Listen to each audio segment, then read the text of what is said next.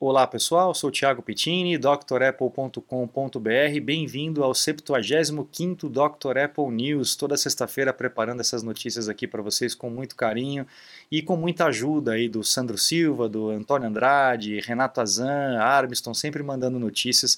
Obrigado a todos vocês que colaboram e a você também que assiste, que dá o like, que compartilha uh, o vídeo aí que ajuda a construir o canal. Os links do podcast estão aqui embaixo, caso você prefira ouvir do que assistir aqui no YouTube, é só você se inscrever lá na sua plataforma. Então vamos lá, pessoal. Hoje a gente tem algumas notícias históricas.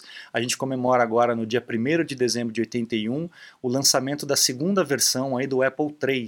O Apple III é a terceira máquina que a Apple lançou, foi a máquina realmente voltada para mercado, porque a primeira e a segunda era uma máquina mais para hobby, para aquelas pessoas mais nerds e tal, e o Apple III ele realmente foi focado é, para a parte de empresas, né, para realmente entrar nos escritórios. Porém, alguns erros de cálculo aí tornaram a máquina é, ruim porque ela travava, a placa-mãe aquecia muito, ela travava, e o sistema operacional, que era o, o, o Apple OS, ele chamava até de Apple SOS, travava muito e não tinha compatibilidade com alguns programas é, que já existiam aqui na, naquela época com o DOS.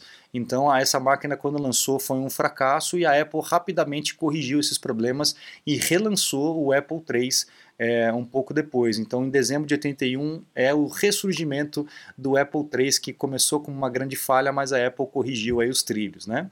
A gente comemora também em dezembro, dia 2 de dezembro de 91, olha quanto tempo já, o surgimento do QuickTime, esse nosso amigo do Mac desde sempre aí, né, para rodar vídeos, rodar áudio e tudo mais, o MOV, né, aquela extensão de vídeo. Então a Apple abriu as portas aí para multimídia dentro dos computadores com o QuickTime. Olha quanto tempo passa, né?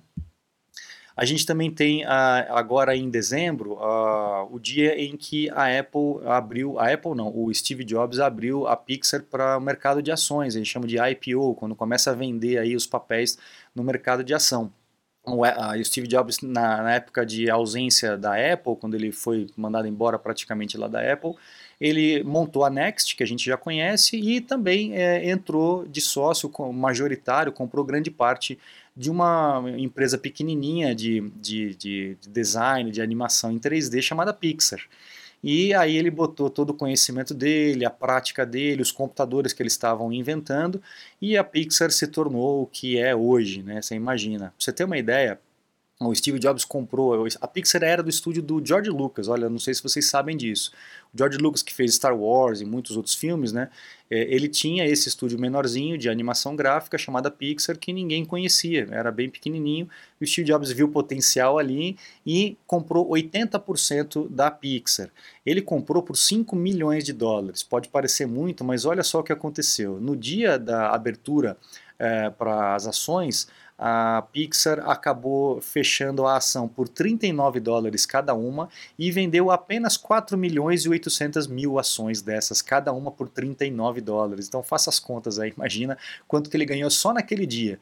E ainda depois, né, com o lançamento dos filmes e a, a explosão que a Pixar se tornou referência em termos de animação. Né? Então esse cara realmente tinha, tinha a visão além do alcance, né? era meio Thundercat.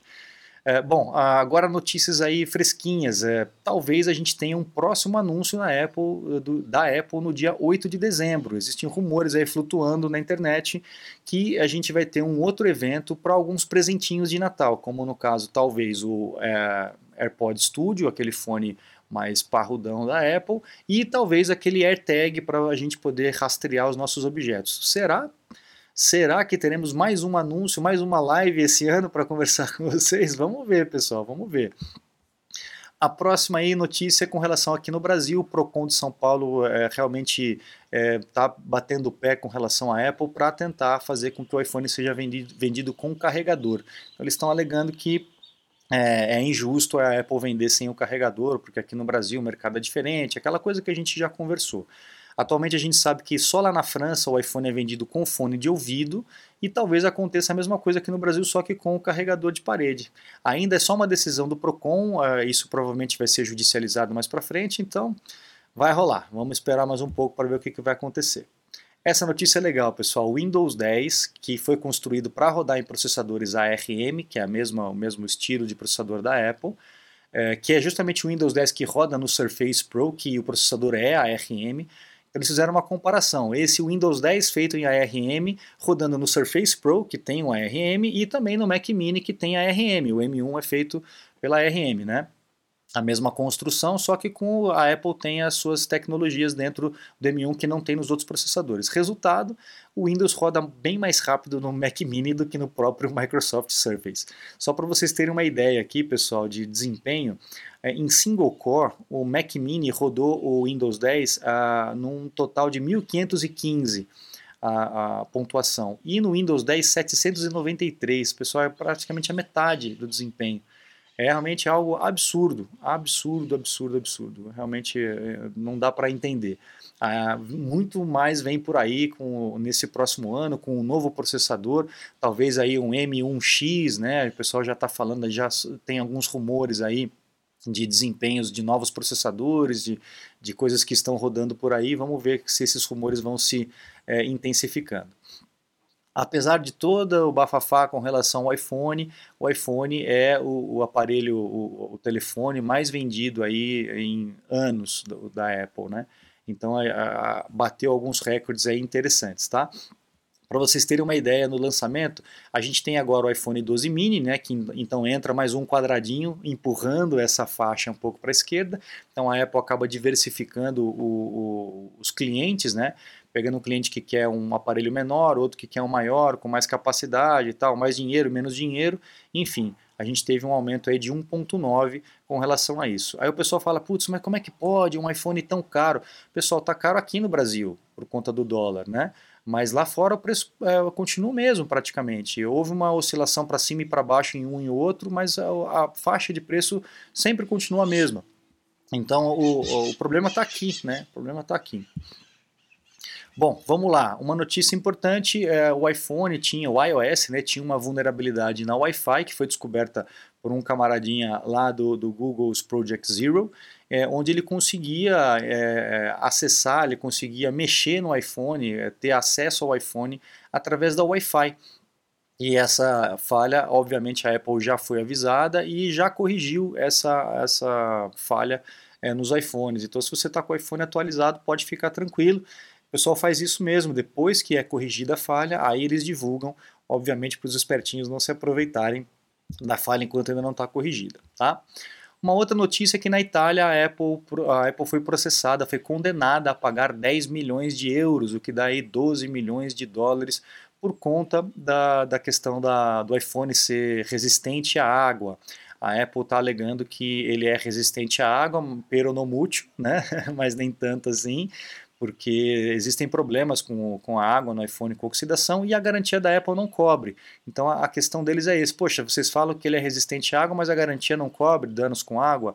Então está um pouco injusto isso com relação ao consumidor, então teve esse pagamento. Eu não sei se isso ainda vai ter apelação, provavelmente vai ter e tal, e deve correr um pouco mais para frente também. Outra boa notícia, se você usa o Telegram, a Siri agora pode interagir com o Telegram. Antigamente era só com mensagens, agora já está rolando no WhatsApp e também agora no Telegram. Toma cuidado com o Telegram, viu pessoal? Eu não confio muito não, é, enfim, mas cada um usa o que acha que deve usar, né? Vamos lá. Atualização aí do 14.2 é, abriu a porta para quem tem o iPhone 8, os iPhones mais antigos, a partir do iPhone 8, consiga fazer um FaceTime com 1080, com a qualidade Full HD. A gente achava que isso ia ficar só para os iPhones mais novos, mas não. A Apple conseguiu aí liberar esse tipo de recurso para o iPhone 8. Então, nesse, nessa, nesse ano de videochamadas, né, a gente está o tempo todo fazendo videochamada, quanto mais qualidade, quanto melhor for esse tipo de interação, com certeza melhor. Certo, pessoal? Essas são as notícias de hoje. Semana que vem sai o curso do macOS Big Sur. Fique ligado nas redes sociais, nas minhas redes sociais, que eu vou anunciar assim que tiver é, disponível já para compra.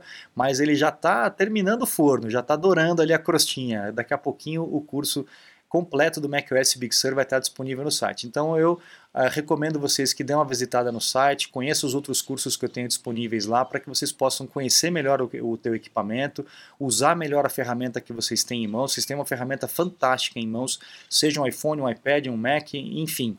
E saber usar bem a ferramenta é ganhar tempo, ganhar produtividade, é usar a cabeça. Então invista no conhecimento, invista em cursos que tenho certeza que você não vai se arrepender, ok?